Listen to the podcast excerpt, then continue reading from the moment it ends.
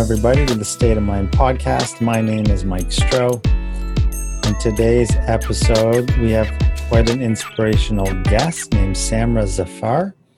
She is an award winning international speaker, best selling author, consultant, educator, and entrepreneur who advocates for gender equity, inclusion, and human rights.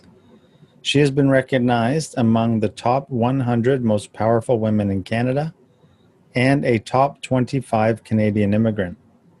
Her book, A Good Wife Escaping the Life I Never Chose, is an international bestseller and named among CBC's best books of 2019 and is now being adapted to a premium TV series.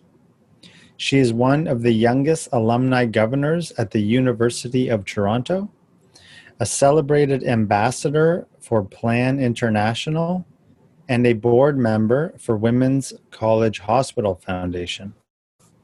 After arriving in Canada as a child bride and escaping a decade of abuse, Samra pursued her education as a single mother working multiple jobs and graduated as a top student from the University of Toronto with several awards and scholarships.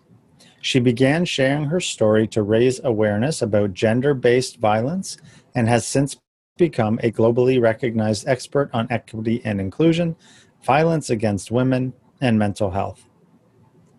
Her speaking portfolio includes three TEDx talks and speeches to immigrants, refugees, and Citizenship, Citizenship Canada, UNICEF, Yale University, Amnesty International, Art of Leadership, and many leading nonprofits, corporations, and universities around the world. Her work has been extensively featured in both Canadian and international media, including Washington Post, Huffington Post, National Post, Globe and Mail, CBC, CTV, Global News, Yahoo, and more, impacting tens of millions of people worldwide. Samra has an incredibly inspiring story, and the way that she has come out the other side of that and the way she worked through all the trauma and difficulties is an incredibly inspiring example of what human beings are capable of. And without further ado, here's our conversation. So, hi, Samra. Lovely to see you, and thank you so much for joining me. I always think it's best to allow the guest of honor sort of to introduce you know themselves in the way they think is best. I think it always comes out best that way. And I have read your bio and shared that information. But if you want to just kind of say hello and introduce yourself how you normally do, I think that would be great. Awesome. Well, thank you so much, first of all, for having me. I'm truly honored to be here and really excited for our chat as uh, as an introduction, you know, there's so many different hats that I wear. I'm a mom of two teenagers, which uh, often makes me want to pull my hair out, but it's great for the most part. I'm a public speaker. I'm an author. Um, I am an educator on a lot of things that we're going to talk about today. And I think at the core of it, I'm I'm a I'm a bit of a social justice warrior, and I I just want to do whatever I can to create a world where people are empowered and accepted and loved for who they are, and to spread that message of love and humanity as much as I possibly can through my voice, through my work, through my words, actions, and you know it all started from my own story of being oppressed and abused for the greater part of my life so yet as a as a childhood sexual abuse survivor as and then being forced into a marriage when I was a child and then going through over a decade of domestic abuse of all all forms and something in my gut my heart my my mind always just kept saying there's more to it. Life can be more beautiful this can't be it this just I can't possibly just spend my entire life living like this and then just die one day. You know, and and it was difficult to break free from those shackles and expectations and uh, chains of judgment and confinements of reality or what my reality was back then.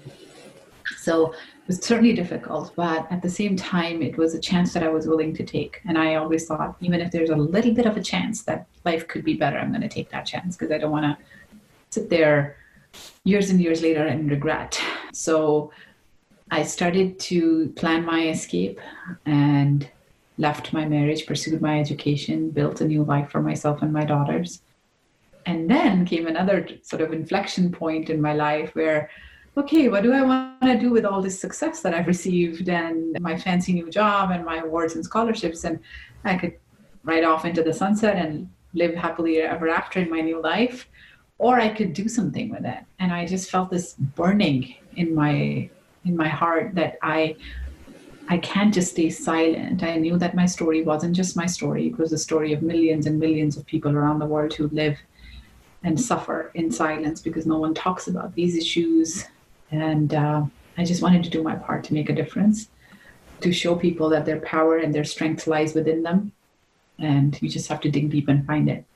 And I started to share my story, the hopes of making some difference and now seven years later it snowballed into this into this speaking career and a book and everything the purpose of though no matter if i'm doing a little blog or if i'm doing a speech in front of thousands of people or writing my next book or whatever the purpose always remains the same is that maybe there's one more life i can touch maybe there's one more person i can help and uh, maybe there's a little bit more difference that i can make. So thank you for giving me the opportunity to do that for your audience. Uh, it, you know, it's a privilege and, and like there's a sense of gratitude, you know, when connecting to people such as yourself who there's something so I find mm, inspiring and encouraging when people such as yourself are carrying themselves and their story and their message in such a way of integrity and dignity and and it, it's not common i guess you know to find or to see people who are such beautiful embodiments of that and so i'm always so drawn to that because it's such a lovely sense of I don't know, being or something, oh, you know, and it, oh, yeah. it's just you feel like you're part of something. You're part of a an unspoken, unseen higher being, you know, and yeah, yeah. We're all we're all individuals, but we're also part of a greater whole. Mm-hmm. And just, it just makes it so beautiful. Mm-hmm, it does.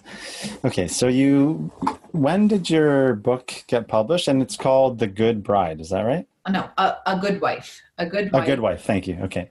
Escaping the life I never chose, and right. uh, it is a story. It is my memoir, my entire life journey. Oh, at least my not entire, but like entire. Sure. and um, and it got published in March of 2019 the reason I named it A Good Wife was because I constantly heard from my family and his family a good wife stays silent, a good wife tolerates, a good wife is subservient and submissive and downplays and you know herself and her ambitions etc and i wanted to use that title to unpack it. You know what does that even mean? What does what is the meaning of being a good wife? And and how that is so full of double standards and defined by uh, very misogynistic and patriarchal norms. So yeah, it got published in 2019 of March, um, became an instant bestseller, and uh, is now being adapted to a TV series. So we're writing the screenplay right now, which is amazing. wow, that is incredible. Yeah, it's pretty, it's pretty surreal. Like yeah, yeah, I'm getting goosebumps. Like, am I really saying that? no, it's not every day you get to say there's a movie being made on my life. yeah, wow. Can you, yeah, so what does that look like? Yeah, what does that look like? Or how is that coming to life? So it it's it's right now we're in the process of screenplay writing. So I have a team of screenwriters who are doing it and I'm I'm weighing in whenever I need to and providing context, etc. So it is an it is an, essentially an adaptation of my book. We should be done with the scripting by the end of the year, and then go into production and shooting in 2021. And if all goes smoothly and well, we should be out with in 2022 at some point. So it's actually it's being done by Bell Media, so it'll be on CTV most likely, and, and then internationally probably Netflix or something. But that's in the works. Yeah, that is incredible. Yeah, yeah, sure. Yeah, because I guess it's another opportunity, as you I've heard you mention in the past. You know, your story or you found yourself sitting there thinking at, at, one point and just sort of correct me if i get some of the details wrong but you thought there's lots of other people and also in more particular in your case women who are out there who share my story or share my experience and speaking to that is such an empowering opportunity for them or just having that message get out and through you know a book and tv or whatever that may turn into is another way for that message to get I mean, out. Just different mediums, right? Like uh, some people read books, a lot more people watch TV, and uh, however we can reach uh, people with that message, with that, with that, you know, that shattering of of norms and stereotypes that are so unfair and outdated. And it's it's very powerful. And all these mediums are powerful in their own ways. Like a lot more people a lot of people were impacted when i was spe- doing speeches and ted talks. And then i did an article and then i did the book. And now the this is leading to a tv series. And after that who knows what else it will lead to. But like i said these are just different mediums. And uh, you're sort of just it's just a, a, way of living out your purpose in all these different ways. So it's the same message just unpacked or, uh, packed differently and packaged differently. So it's very exciting. It's a very it's a very exciting creative process. I certainly had a lot of fun with the book, although yeah, a lot of fun, I'll say that with a caveat because I also had a lot of difficult moments with the book. It was required a lot of vulnerability on my part.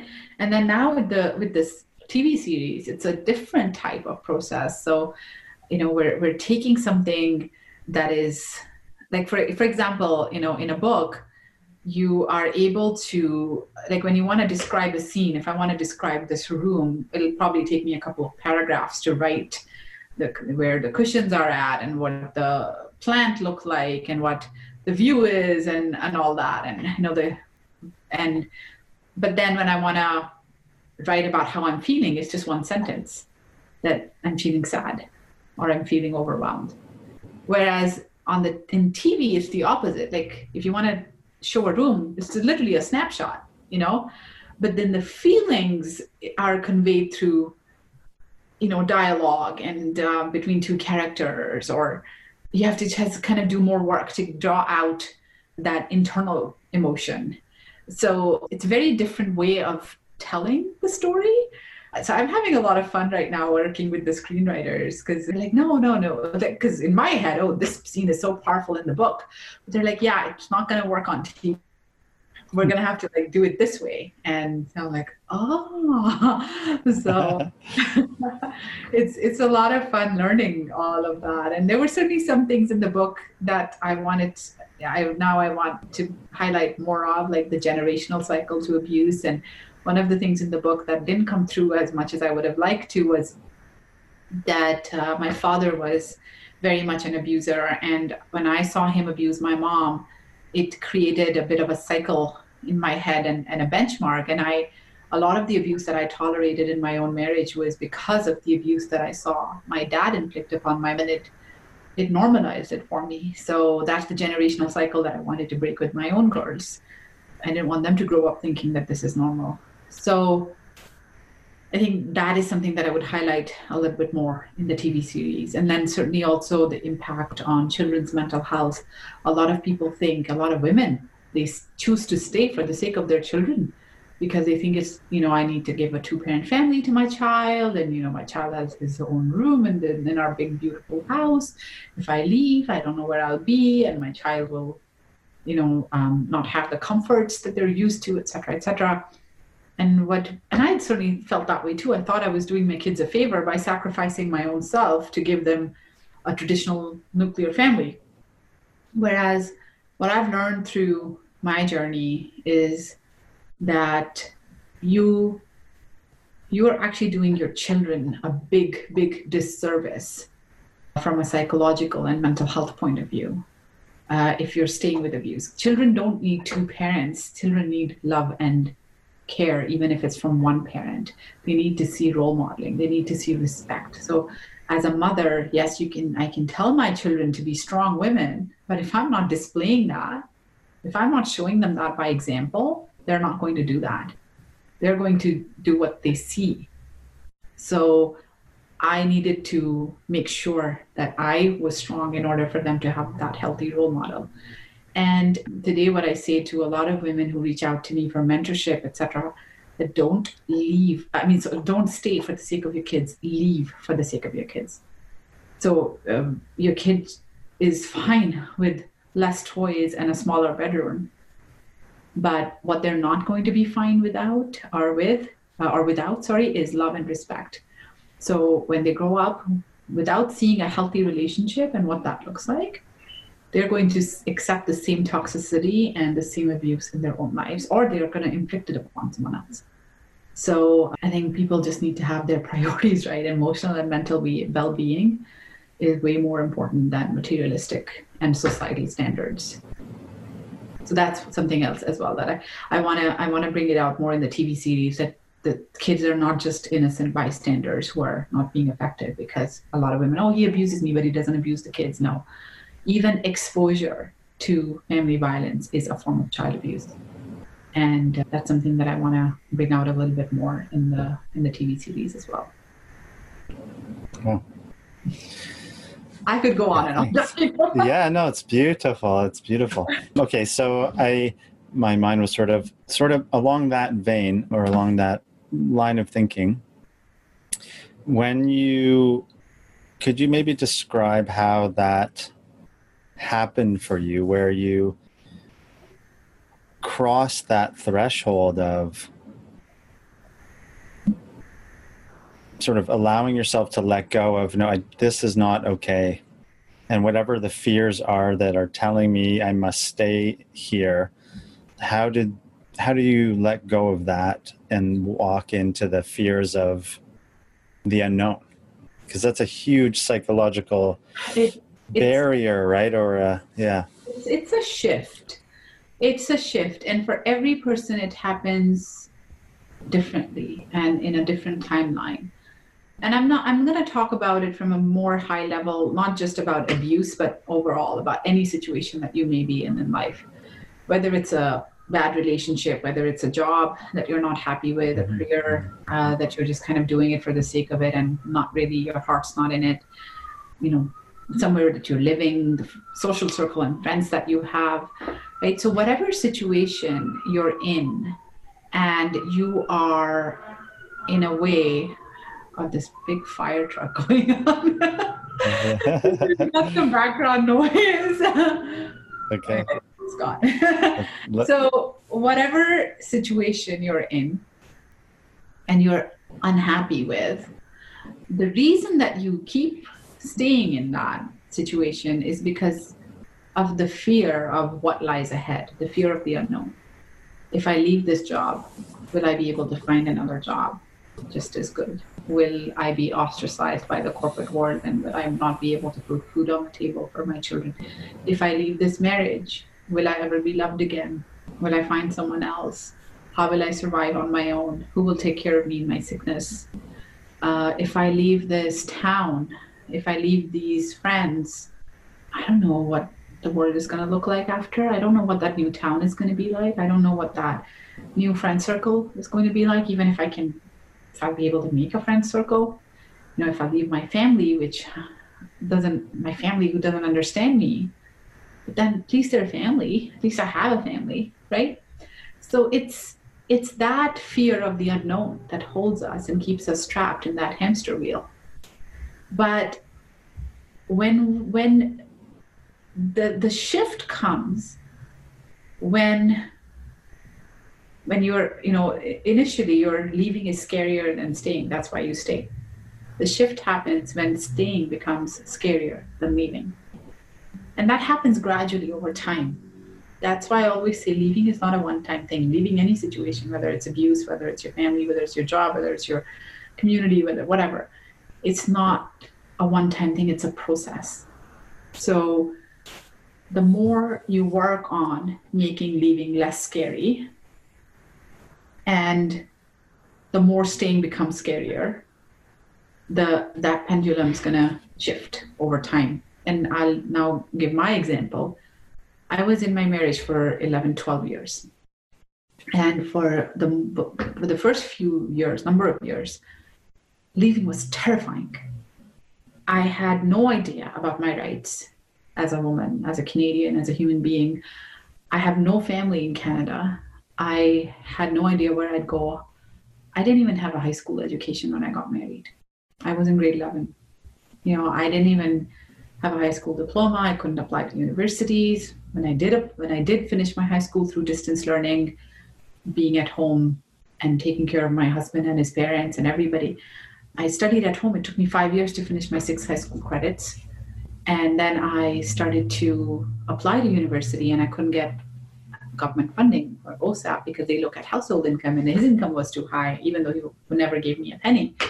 So that then became, you know, like it was just barrier after barrier. So there were so many things standing in the way, and and I and I also I was told by his parents that because he sponsored me, if I left him, I would be deported and I would lose my children because they were born Canadian. And I know now that's not true.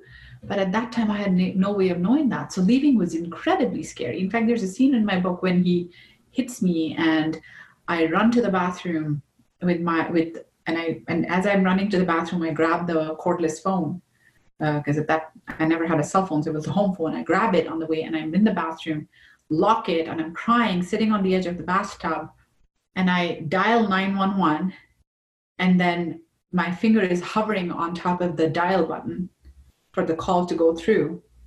And and i my hand is like literally shaking. And then the thoughts in my head are but where will i go? Who will support me? I don't have family in canada. Will my child be taken away from me? I don't have an education. How will i find a job? How will i make ends meet? Will anyone ever love me again? Will i find any anyone to be with me I'll be damaged goods. I'll be a source of shame to my community and my society because only bad women get divorced and all those things.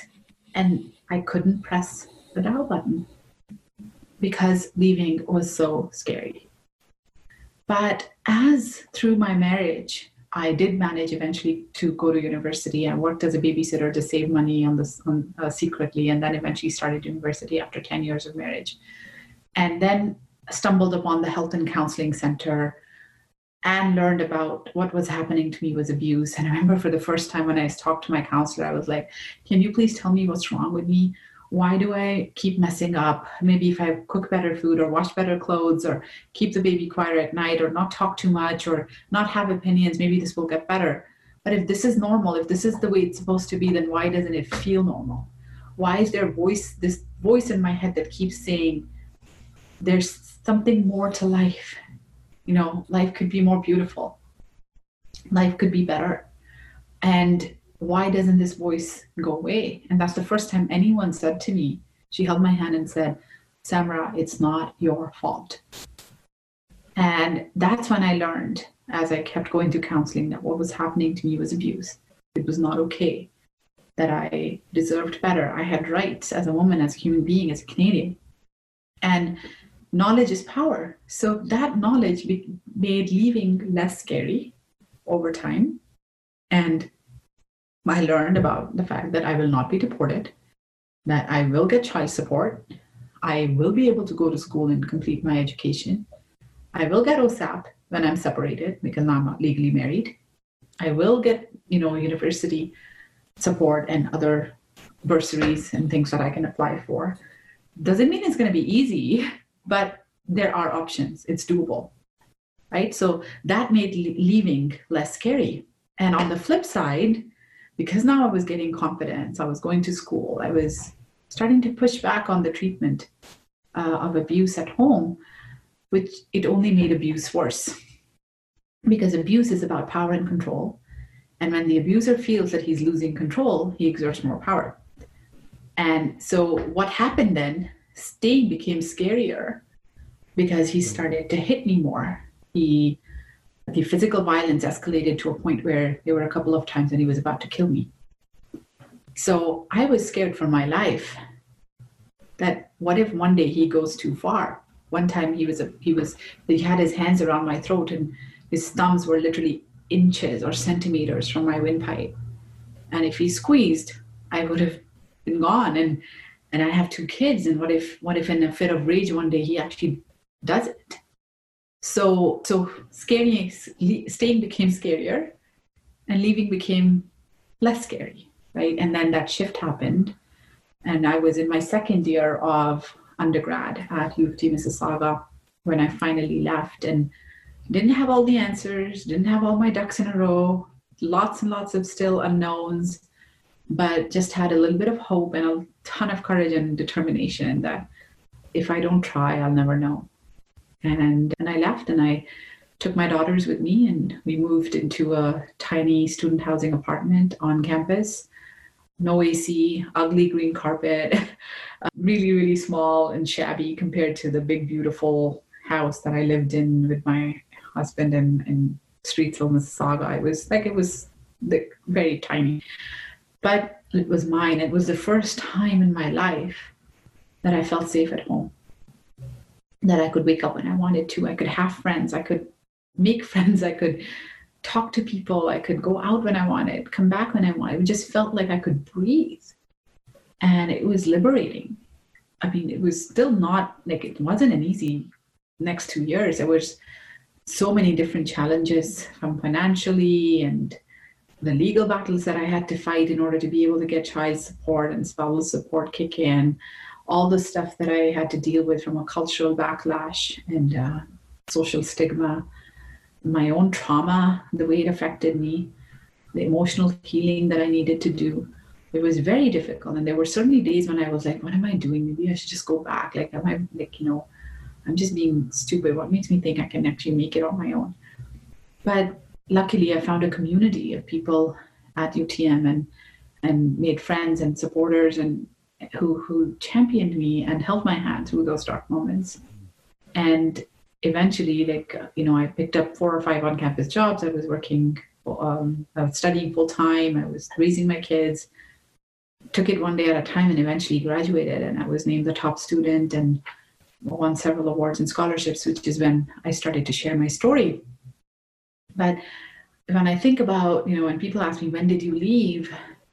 I say it was like not really any one point. Yeah, maybe, maybe I physically left in after 12 years of marriage, but that leaving, that that final step was a culmination of a lot of steps along the way. It was a whole journey and a lot of process, a lot of knowledge building. So you know, the, and it's even though people, whoever, you know, people will be listening to this later, there will be, you'll be in different situations, but the process and the roadmap is, is quite similar.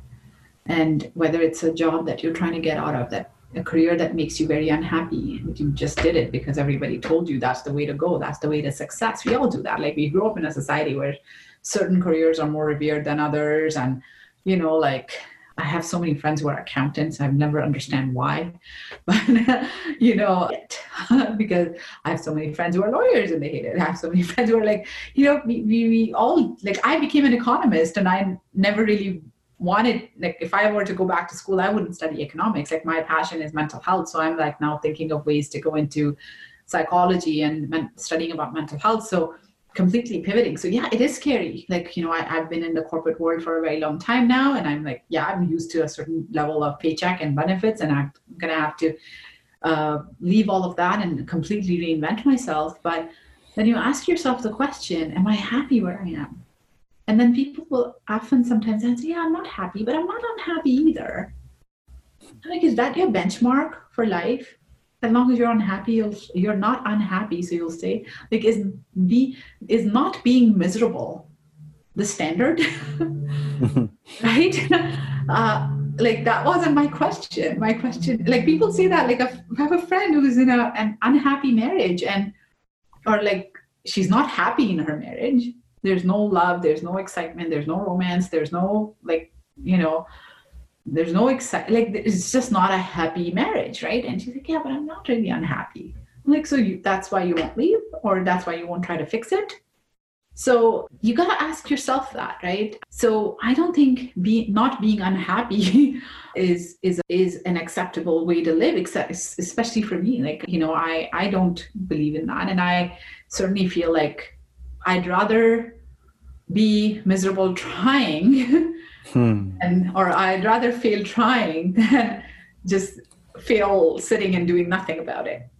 Right? So I think when you lead with that, no matter what situation you're in, no matter where you are in life, whatever thing you're trying to get out of or change, you just like, well, yeah, you could you could take the leap and then things will go wrong, but are they really even right right now? Right? And then you do whatever you can to make leaving less scary so that when you do take the leap, right. um, you're just more prepared. Yeah, that's nice. It's you described it's almost you start cranking the wheel or whatever it is, and then all of a sudden it just goes, and then I guess that's when people pick up um, and move. I think there's two helpful I guess psychological mechanisms that are working in that sense. And there's been a lot of research on yeah, we're much more fearful of losing than we are joyful of gaining. Mm. So that's part of that.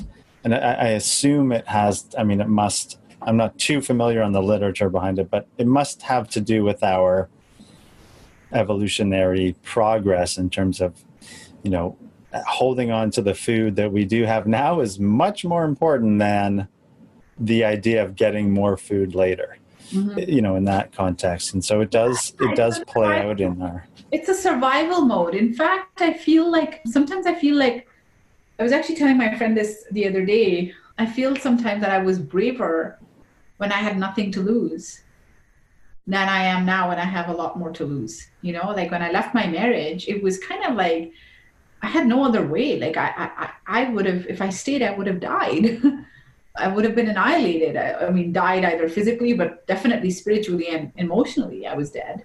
So it, it was being pushed to that point of no return. And, you know, I left then.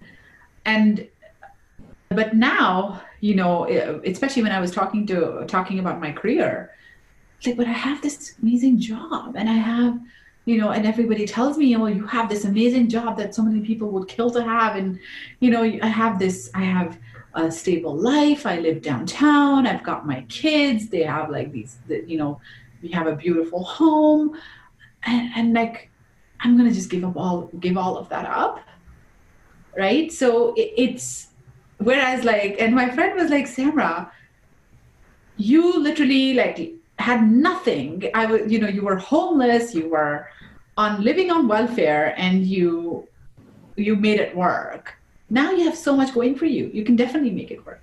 So it's kind of like and and you know and she she actually said something. She instead of thinking about all the things that could go wrong why don't you think about all the things that could go right? And just like sort of you know like a bit of a aha moment for me i was like you're so right because we almost let some and we're all we're all susceptible to that. We almost let fear become more powerful than than courage and I think if we're mindful of that, though, that's when the shift happens. It's like, yeah, you know, what's the worst that could happen? I'll try my own thing. I'll go and do a psychology degree or whatever. I'm not going to be able to make a living out of it, and then I'll go and go back and get a bank job. So back to where I started. It's still, it's still better than, uh, but like you know, at least I would have given it a shot and tried, right? At least yeah. I'm not going to sit there later and regret that oh, I wish I could have had the courage to do something different and follow my mm-hmm. passion. Mm-hmm. Yeah, I think there's also something nice about that that helps, or as an example of another maybe misunderstood or not clearly articulated part of us as humans is that when we so the you mentioned sort of the it's not that bad, so I'll just stay here. And if we contrast that to it's really difficult to engage in the pursuit of something new and uh, there's some fear in that perhaps but letting go of what we do have and to step into the unknown to pursue those things. There's something that's so i think inherent in us as humans that that is almost our purpose in life is to seek out the unknown or the the new and struggle in the pursuit of that because that's where yeah. that's where you know fulfillment yeah. comes from. where yeah. That's where growth comes from. That's where yeah. and fulfillment comes from. I know um, as human beings we're not meant to be stagnant. Yeah. I'm a big fan of oprah and her book uh, the path made clear. There's a chapter in it called uh, road. Road as in like your journey of life. And she talks about how life is almost like a river you know and and when you follow along the river like you know there's going to be bends there are going to be big rocks and small rocks there's going to be waterfalls where you where the water crashes there's going to be little crevices and you know little pools little like all kinds of stuff right? Like it's so unpredictable what's going to happen at the next curve at the next bend. And that's kind of what life is like. The trick is not in changing that because you can't. You can't predict what's going to happen. You can't, you can't predict what's going to, what's around the next curve, the next day, the next moment, the next month, you know. But the, the, the trick is the power where our power lies in is in being as fluid like as possible, mm-hmm. as liquid and as water like as possible, because that's how we're going to get through it. We're going to get through each crevice, go around that rock, you know, are under it and we're going to fall from the waterfall and crash and then keep going. And, but if we get stuck, we're just not going to, you know, if, if we just hang on to this rock and, and, you know, life is just kind of going by us, that's not going to work. How long are we going to stay there? Right? Uh, you, you just have to let go and let life happen and be flexible and adaptable along the way. So, and, and be intentional in the way you live your life, the way, like, follow your purpose, that gut feeling that you get, like, you know, that intuition. And I'm I'm sort of on that journey right now to be more and more connected with that intuition. I always, it's funny. I was telling this to a friend last night that I feel like I've always lived from that place. I just didn't know what to call it. I didn't have words to articulate or to put put put it into sort of you know a verbal context. So, for example, when it came to my education, I always always just knew somewhere deep down that I'm not going to let anything stand in the way and I'm going to do something with my education. I was married when I didn't even finish my high school. I was not allowed to go to school. I was told that I should be grateful that I didn't have to go through all of that education crap and I got to the real purpose of being a woman sooner rather than later. There was no hope of ever being able to go to university, ever.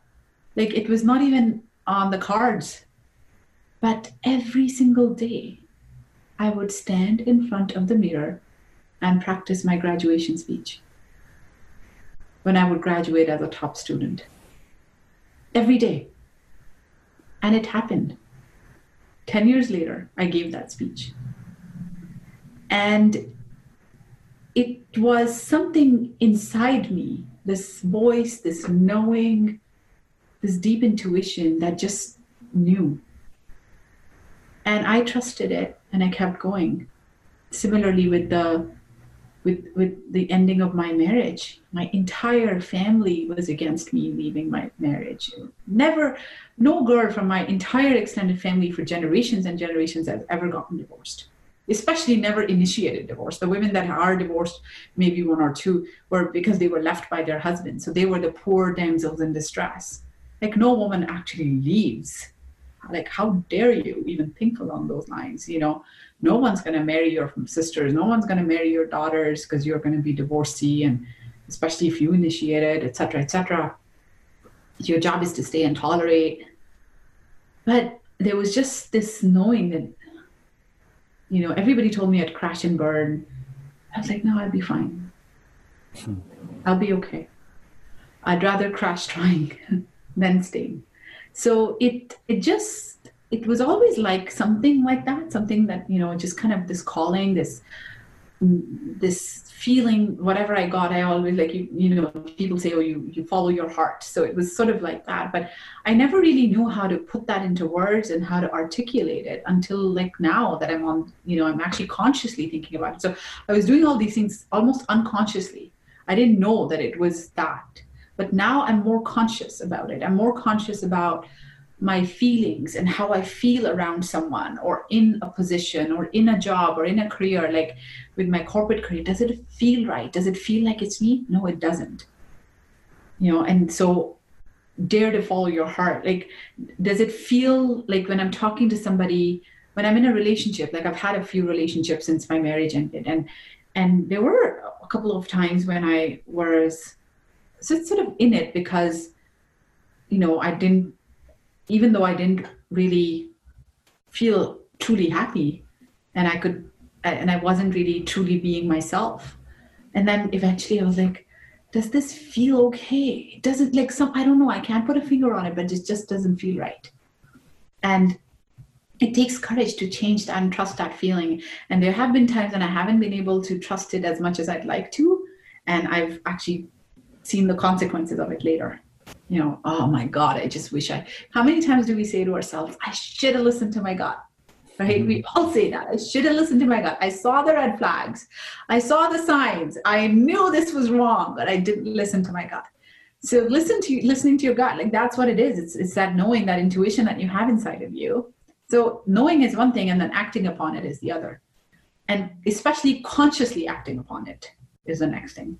So like feeling it and then yes this is what my body is telling me. This is what the universe is telling me. This is what my intuition is telling me. And i gotta trust that trust me and go with it. And and that's something that i'm now practicing more and more to do consciously instead of just like i'm doing it but i don't know what i'm doing. I'm curious along that line.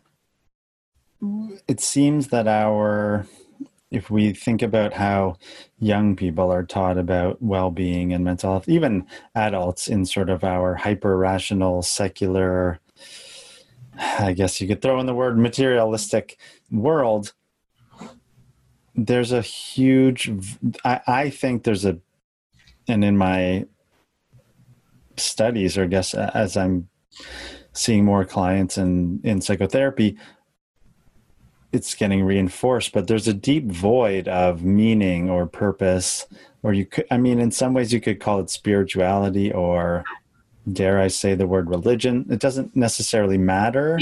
I think faith is the is the word. There's a big diff- i'm not religious at all and i grew up in yeah. a very very strict religiously muslim family but i don't identify as that anymore and i and i made that conscious decision. That doesn't mean that i don't have faith or i'm not spiritual. Yeah. like yeah. it's very very different thing. It's a very different thing. Like for me my connection with a higher purpose being meaning comes from the work that i do the fact that you know i i travel a lot and i travel in uh, uh, seeking that feeling because like every sometimes it's a conversation that i'm having with someone and you know you know that feeling when somebody says exactly what you need to hear in that moment? Like or you know sometimes you just are sitting somewhere and you're feeling that, you know, I'm sitting here in solitude, but I don't feel alone. I don't feel lonely. Like you're you're part of something, you know, you're part of yeah. I, I truly feel that we're all interconnected. And you know, that doesn't mean that there's a God uh, a male God figure sitting in a throne and ordering people to heaven or hell. you know, yeah, that, yeah, for sure. yeah. Um, but there's, but we are here. We're all in this world for a reason. And every one of us has a unique reason, a unique purpose, but it's all also interconnected with a higher purpose. So I, i am a firm believer in, in this Mark Twain quote that there are two most important days of your life the day you were born and the day you find out why. And uh, when I first started sharing my story seven years ago, and I saw the response and the my social media being flooded with thousands of messages from women and men all over the world, that's the day I found my why. This is why I'm here. And I followed that path and everything that I do today, speaking, writing, career, blah, blah, blah, it's all to follow that why. So you don't have to find your why, you just have to uncover it because it's already there. You just have to let it come to the fore. And and that I think that's the faith. You know, we often, you know, live our lives literally on a on a never-ending cycle on repeat, right? We we are like eat, entertainment, sleep, work, eat, entertainment, sleep, work, kind of a cycle. And we're living in that. It's like a hamster wheel. And we don't realize that like we don't pause to think, is there a higher purpose of me being here in this world? Is there something more that I'm meant to do than just go to my do my nine to five, watch a couple of movies a week, have a fancy dinner once a week, and then just keep doing that on repeat? Like, no, like there we all have an inherent higher purpose. And all our purposes are interconnected. Like I, I don't think I'll ever be an environmental activist. Of I'm, I'm, I'm, you know, conscious about my choices being sustainable. My passion is is you know helping combat violence against women and gender-based violence of all forms and child marriage and and uh, mental health. That's and, and helping people move past trauma. Like that's my passion. And then someone else's passion is something else. Someone else's passion, and like we, but we all come together for that higher purpose of creating a more conscious and loving world. In our own little ways, we're contributing little pieces to it, right? And and I think a lot of people just if they would just pause and and consciously think about that and look at the world through that lens like what are we what are we put here for and uh, and follow that feeling i think it's the world is just going to be a lot much much more loving place yeah, I, I I agree. And the well, the I love the word faith. When when we can disconnect it from the religious connotations that we all have to it, mm-hmm. it becomes quite powerful.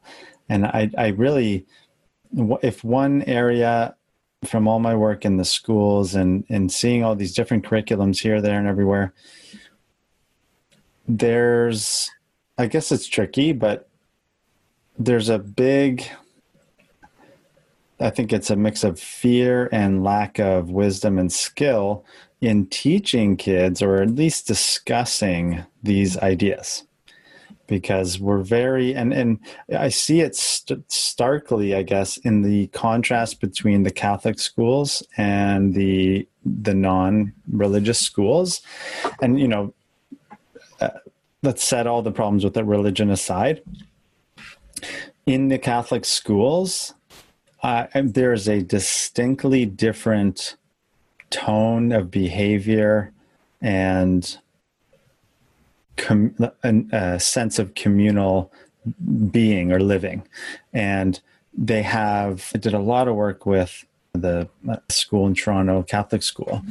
And, you know, they have monthly assemblies where they, I think the year that I was there, I was there every week for a whole year they have their virtues or their every assembly there's a, a theme for the month and they're usually character based themes. So compassion or kindness or love or uh, service or whatever. These are these i don't know what they are. They're almost universal realities that are most important.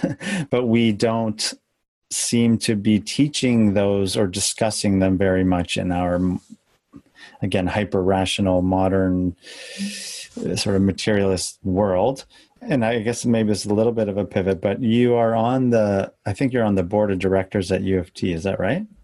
Yeah.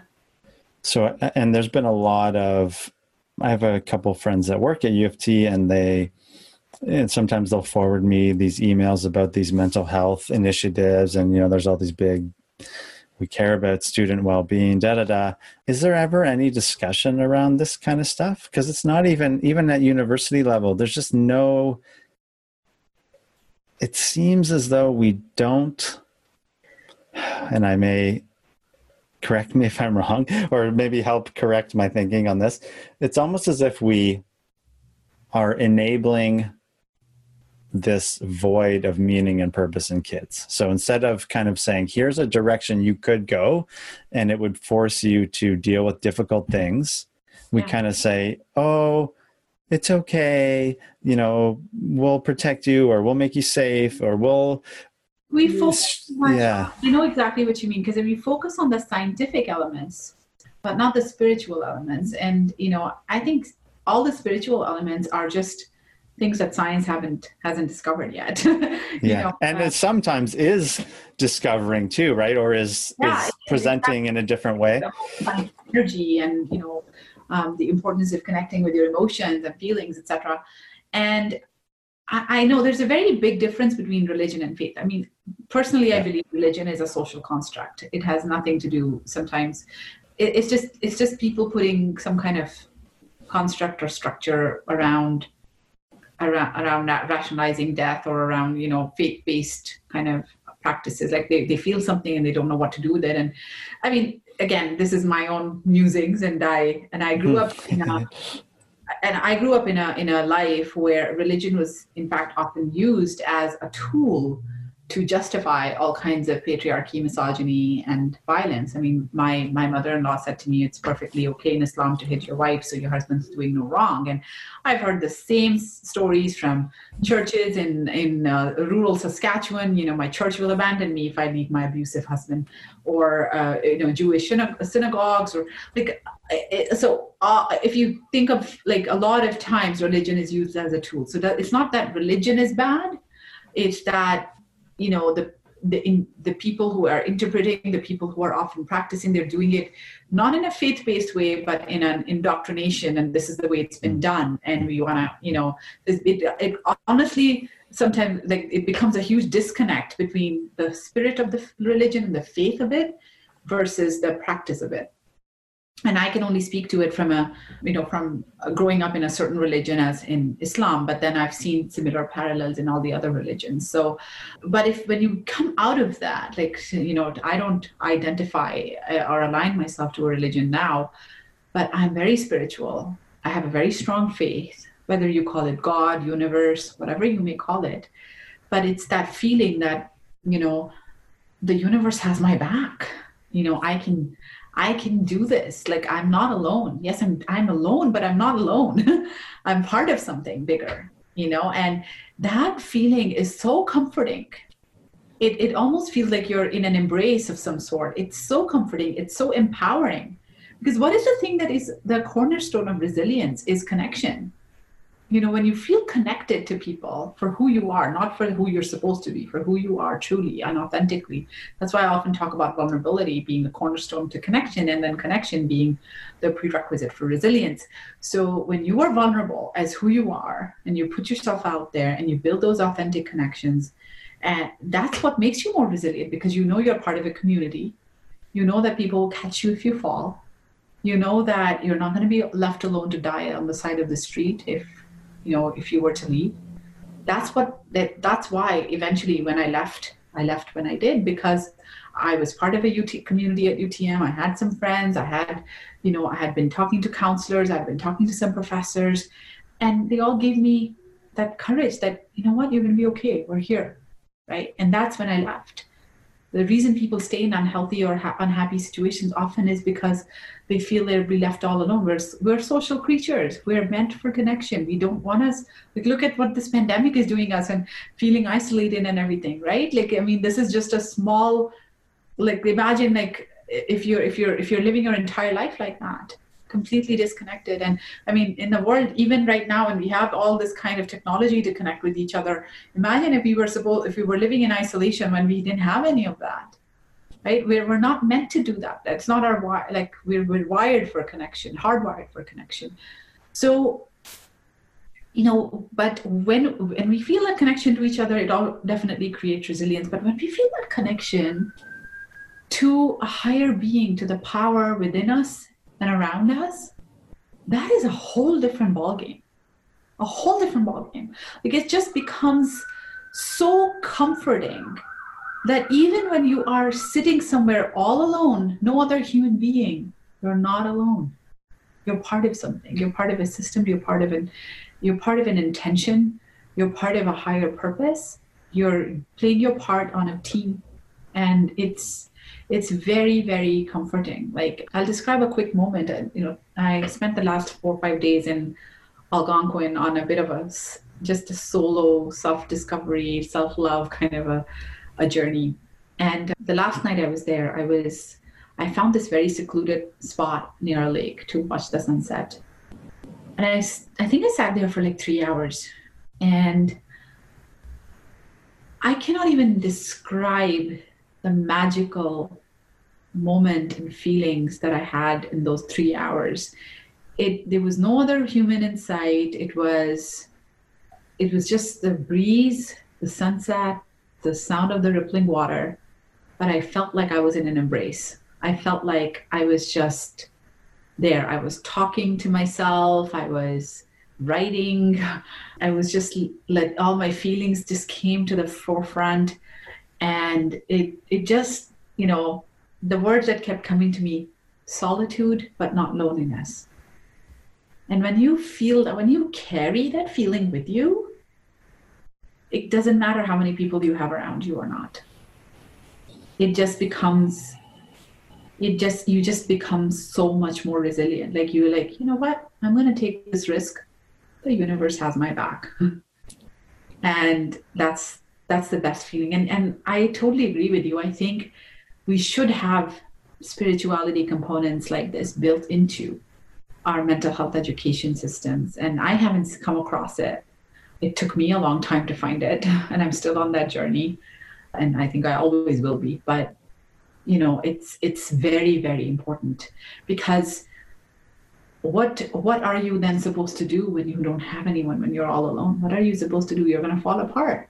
Whether it's a pandemic whether it is going to a new city and suddenly being forced to make new friends whether it's like in a high school where you're being bullied whether whether it's whatever situation you're in if if you're if you're feeling alone you feel lonely and you fall apart. But you have that deep sense of connection and love within you, and you realize that that love lies in you. You can choose who to give it to, but you don't need somebody else to have that. You can create your own happiness. You can create your own your own sense of connection and love. It comes from within, not from outside. And when you when you get that, it becomes your superpower. I think that's really missing right now. Yeah. Uh, how, I guess what comes up for me in thinking about that is that it, it's so hard to grasp, right? Or it's so hard to make like material. And you know and so when trying to even in discussing things with clients or whatnot uh, think of a couple in particular but there's a deep yearning for that meaning and that purpose. And you described a lot you know these are usually people that are relatively successful in the business world or in their careers but there's just a void there. And part of i think at least helping fill the void is i think one is to remember or to be encouraged that it is it's not found in achievement or in I don't know, sort of there's no goal. There's no finish line, I guess I should say. And I I try to encourage people, I guess this is how I was taught and how I've been practice I practice as well, is that it's it's found in the maybe discipline or the commitment to making every step important or something along those lines. So if I'm journaling every day, or if I'm practicing gratitude, or if I'm practicing vulnerability, or if I'm asking for help, or if I'm taking time to acknowledge the universal existence of this thing uh, that is inside and outside, that's where it's found. And it's so hard for people to yeah. get around their conditions. yeah. difficult to grasp it. And it's also very difficult to talk about it you know, because, and sometimes you read it and you kind of like, yeah, I wish I could feel that way. but until it really happens and it clicks for you it, it's difficult to kind of articulate it too right and and sometimes you're like oh, i'm gonna sound crazy if i say this stuff. Like that happens. Uh, so but but it's it's real. It's is is so so real. And uh, you don't have to put a label on it of any religion or any system. Uh, mm-hmm. you have to that's an internal connection. Like some people get it through praying. Some people get it through volunteer work. Some people get it through skydiving that's that's actually the first time i felt it when i jumped off of a plane this was like a year and a half ago and i and i've always been terrified of heights and i went up and i jumped off a plane but that the moment right before i was about to jump and I thought I'd be terrified. I thought I thought my because I was tandem with an instructor, I thought he'd have to just kind of push me out or something. But I felt this deep sense of calm that nothing can harm me anymore. Like, you know, the trauma that I'd been healing from, the past, present worries, like it's all gonna it's all gonna be okay. It's all gonna be okay because it has always been okay even though yes i've had a lot of different rocks and bends and uh, waterfalls and all kinds of horrible things in my river path but as water i'm pure me i'm pure like those things have happened to me but they don't define me there's a separation between between mind and being there's like yeah this happened to me right but that's not who i am i am i am still as pure and as lovable and as worthy as I was born because that was my birthright. Mm. No one can take it away. And that feeling was just magical. And I, I jumped out of that plane with the biggest smile on my face. and, and I cried when I landed.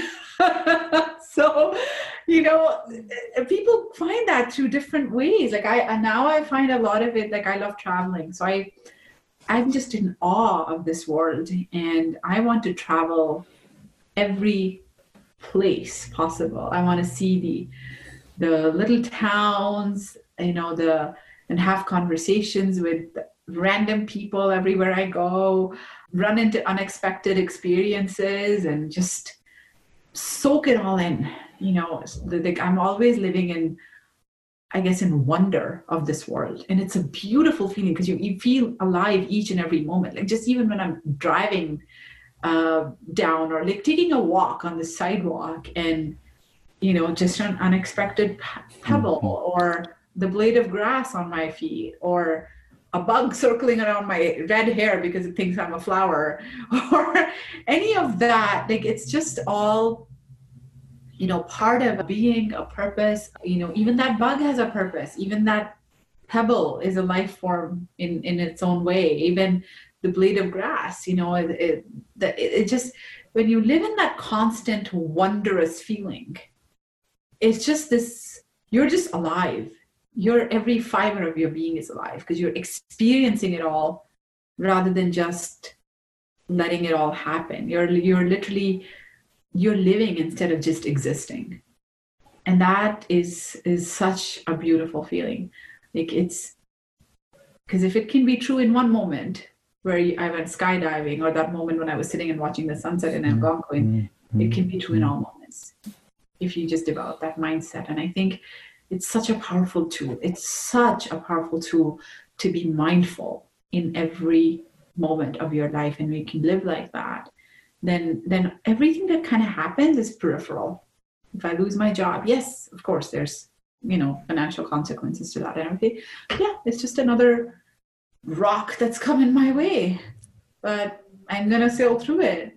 You know i'm gonna you know just either go under over through the more fluid like i am it's gonna happen. And then and then it'll be smooth. Like life is not supposed to be all smooth. Life is hard. Life is full of ups and downs.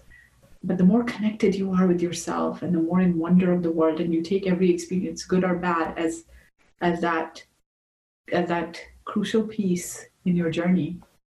And a learning experience. Okay this is my chance to learn something. The universe is teaching me something right now You know, it all the difficult things that happen to us uncover something that we need to learn. And it just becomes life is magical, but then you start actually realizing it, living it in a magical way too. yeah. I think what's nice that you you point out the reality that life is inherently difficult in lots of different ways, but that doesn't mean that that difficulty almost can't be enjoyed or that we can't find the comfort or you know or be connected to that sense of it's going to be okay despite this or regardless of what is going on and learning to i think I, ideally if we could help teach that more or bring that into a sense of c- common discourse or something where we hold both more it's frequently between, it's the difference between pain and suffering pain is mm-hmm. inevitable pain will happen because life is going to be painful. There will be things that will happen to us that are painful. Pain is a chance to grow, but pain doesn't have to lead to suffering.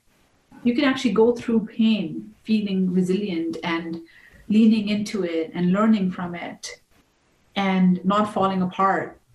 But if you if you resist that pain, if you if you turn, you know, bury your head in the sand and you don't know how to deal with it, you don't have the to deal with it, it becomes constant suffering.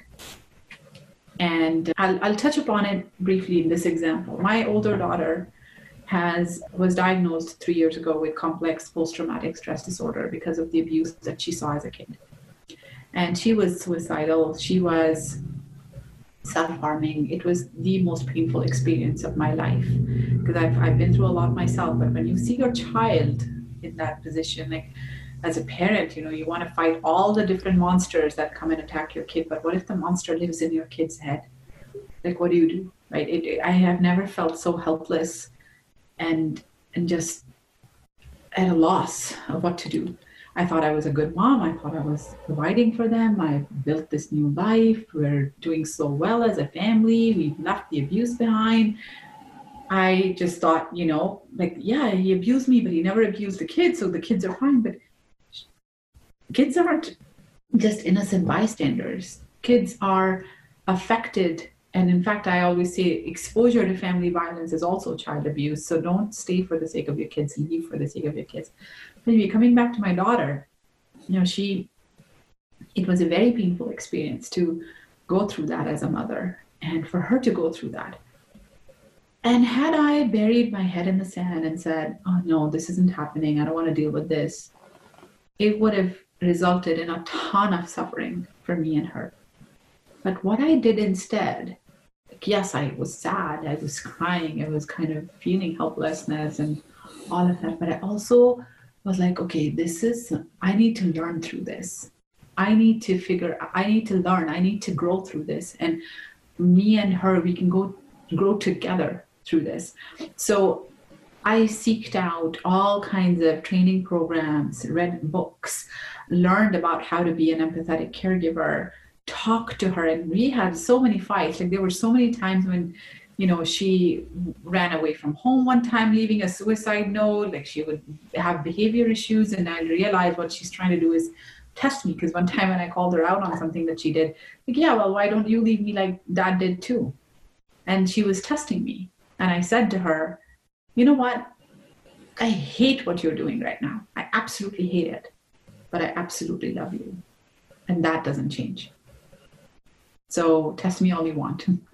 Mm-hmm. And, and, you know, and like, like the wind left her sails. but what I'm trying to say is that that experience of tremendous pain, excruciating pain, but going through that together going through therapy programs together learning to communicate better building the skills etc i learned how to be a much much better parent than i was i was the kind of parent who wanted to solve the problems i was the kind of parent when the first time she started acting out i bribed her into better behavior i bought her a $5000 imac i took her to i sent her on a on a trip to germany you know i was like trying like oh if i just solve her problems and provide her with all these things she'll be happier uh, i was the kind of parent who also invalidated her like you know initially sort of they were in the beginning i would say things like what do you have to complain about? I was married when I was your age. There are people dying in this world for, from hunger. You know, uh, you have so much to be grateful for. And she would say to me, Mom, just because you had different problems and other people have different problems, doesn't does that mean my problems aren't valid? And um, that taught me something. And then as we went through therapy together, etc., there was one time when we were in group therapy and uh, she had a panic attack and this was a group like it was me and her and other, as well as other parents and their their teenager youth and uh, who were struggling uh, through uh, mental health. So she had a panic attack. She got up and she went out. Like i'm going to get some fresh air. I followed her out and she was sitting in the middle of the street.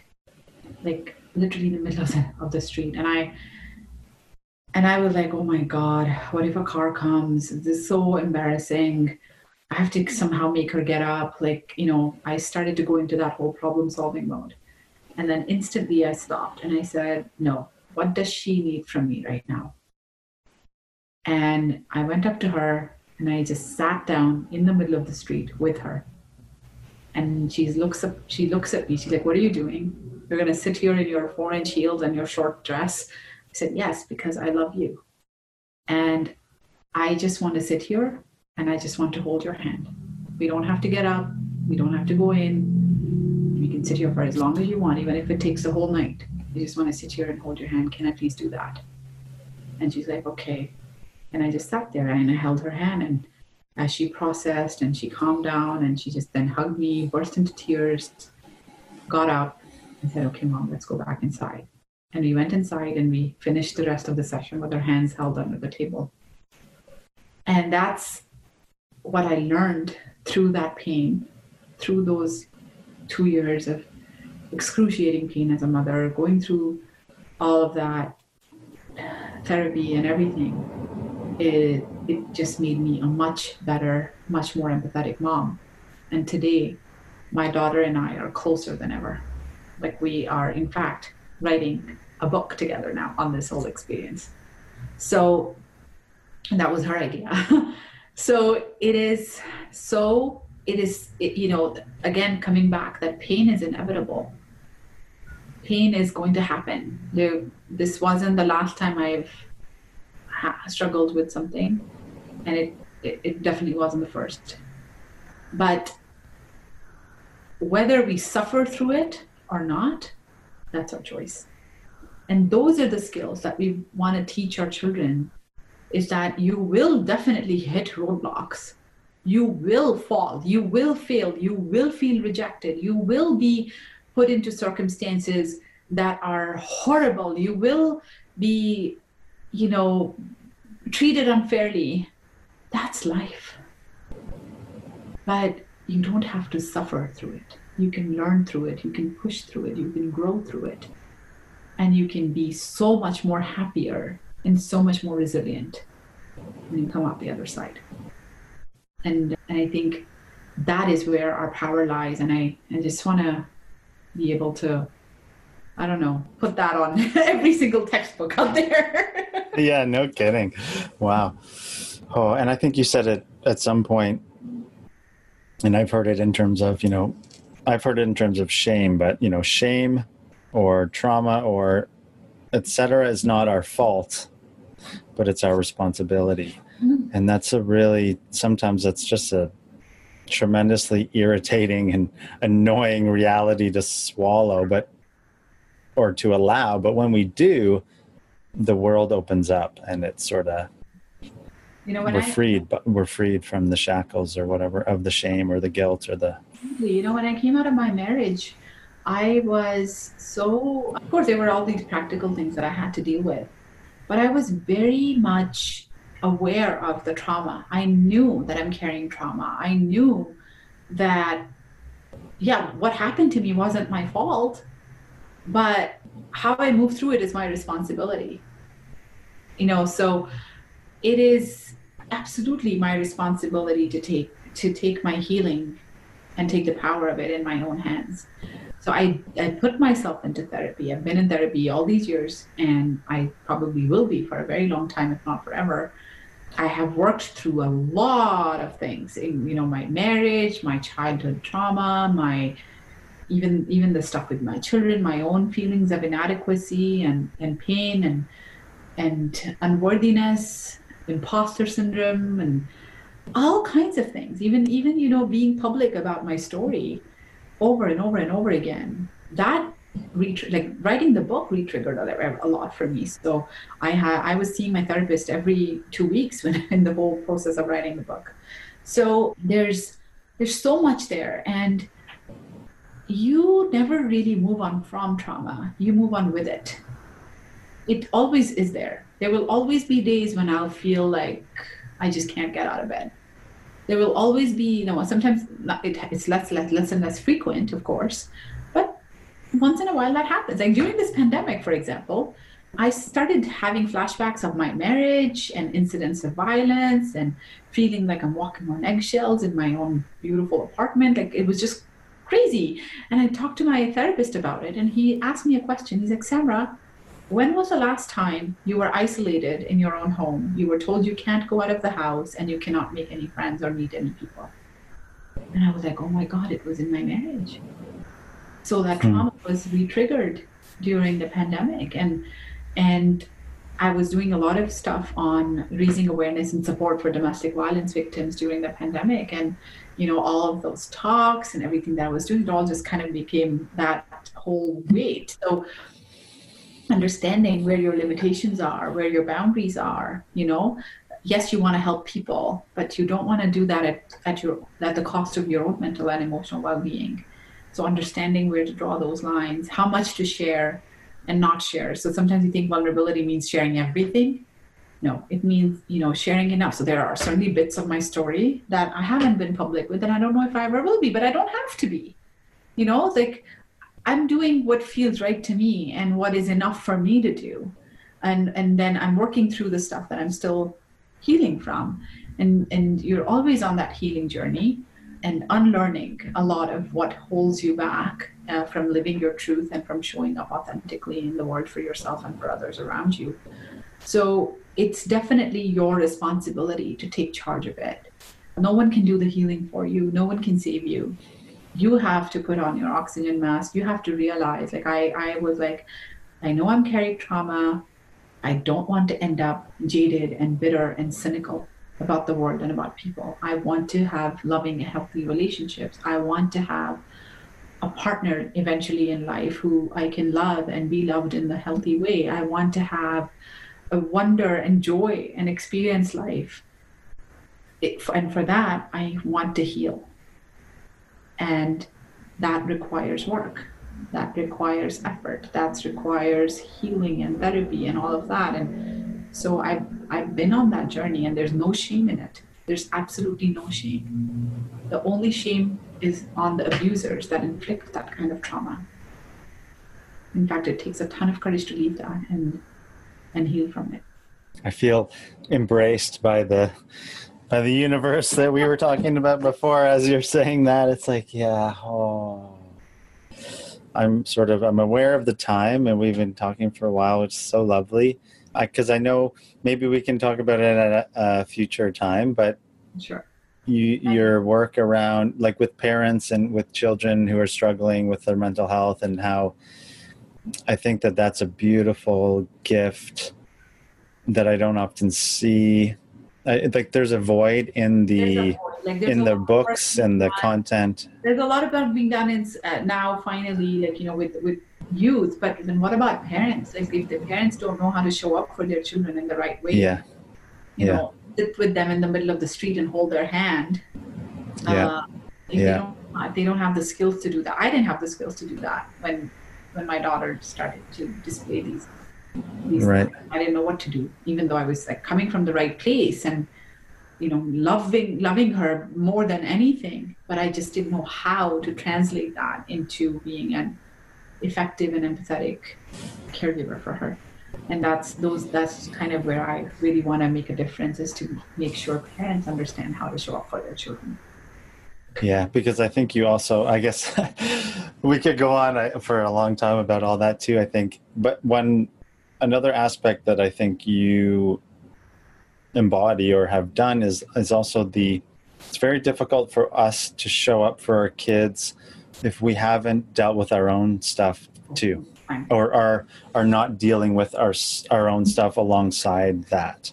Because that's another parents just it's so easy i mean for anybody but it's so easy to say oh my kids got the problems they're the problem.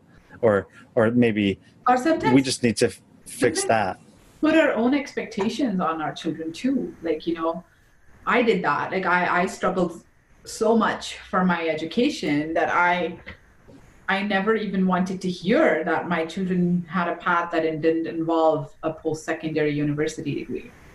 You know, I, I struggled so much for it, you know, so you guys have to do this. Of course, I want my children to get an education. That's always been a, a non, non-negotiation thing. But education comes from so many different ways. And the world now is very different from the world that I lived in. And my goals were very different from their goals. So my daughter wants to be a filmmaker, and there's so many different paths to that that don't have to involve that traditional path, right? So we sometimes unconsciously put our own narrative, our own sort of where we haven't healed, we we put we project that onto our children. So we have to be very conscious and and certainly going through this whole experience with my daughter as she was struggling and going through all that therapy opened up a lot of healing from that I needed to do in order to be a better mom conscious yeah. parenting. yeah, yeah, yeah. Wow. Okay, so that's that's that's part two of this is is talking about all that. Wow. So we did. It's amazing how time sort of being what's so beautiful about these conversations is that in some sense we're we're in the, being held by that yeah. thing that's hard to describe and it's so beautiful yeah thank you Thank, Thank you. you. This is really lovely. And um, I think, you know, it was a wonderful to, I think, just just connect in this way and and it doesn't feel like we're sitting in front of our computer screens. yeah, no, no, no. It doesn't. It doesn't. It's so it's yeah. beautiful. And so the information about your book and your website and all those, you know, all that information will definitely be on the website for the podcast and in the notes and all that stuff and maybe just you want to just tell people that stuff too just in case yeah, yeah. yeah. so my book again is called a good wife is escaping the life i never chose and my website is just my name so www.samrazafar.com and uh, it has all my information upcoming speaking gigs, which are literally almost none because of because everything's canceled. But I'm doing a lot of virtual stuff. I am very very accessible on social media. So Instagram is kind of my go-to. It's I am Samra Zafar. That's the handle, and I am actually planning to do regular Instagram live sessions uh, with readers, with audiences, like at least you know a few times a week to be able to talk about topics like these and and have those discussions and putting out videos and content all the time so so yeah connect with me and i love love love hearing from everybody yeah amazing okay well thanks here i'm i'm gonna gonna stop the recording and then i'll just say bye uh, less formally okay there we go thank you Oh, this was lovely. Thank you. yeah, it is. It's so nice. And yeah, it's just so nice to hear you sort of share all that. And, and it was lovely. Yeah. Yeah, it was. I, I hear you. It was like, yeah, we're, we're in an embrace. oh, it's it's good to have these kind of soul conversations with people. It is it.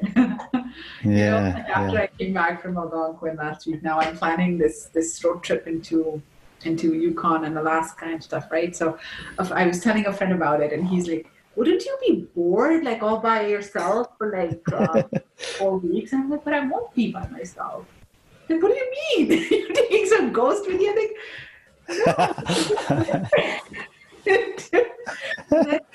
extrovert. I'll make friends wherever I go. Uh, and I'm not going to be by myself. I love my own company. like you get what? What do I say? It's amazing. Spiritual journey, and people thought you're going to find some kind of a spirit or something like that's not. yes, it's hiding in that mountain over there somewhere. exactly. Oh, it's awesome. Wow. but it's, it's good Cool. to talk to somebody who gets it.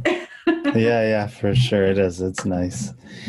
Okay, well, thanks. And, uh, you know, in, uh, in terms of our other stuff about the education and the w- mental health in the schools and all that, I definitely have that on my radar and trying to figure out what that's going to look like going forward. So I'm going to definitely take you up on your, yeah, you said to, Forming some ideas. I think at at this point, I am working on online courses right now for parents and for women. So those are the two that I'm starting off with, and then I'll, you know, keep building upon it. But it would Cool. be great to use some of that and then create some workshops, programs, etc., for schools and the school board, especially. I think all of them hopefully would jump on it. Maybe we could put in a bit of a spirituality component into it too.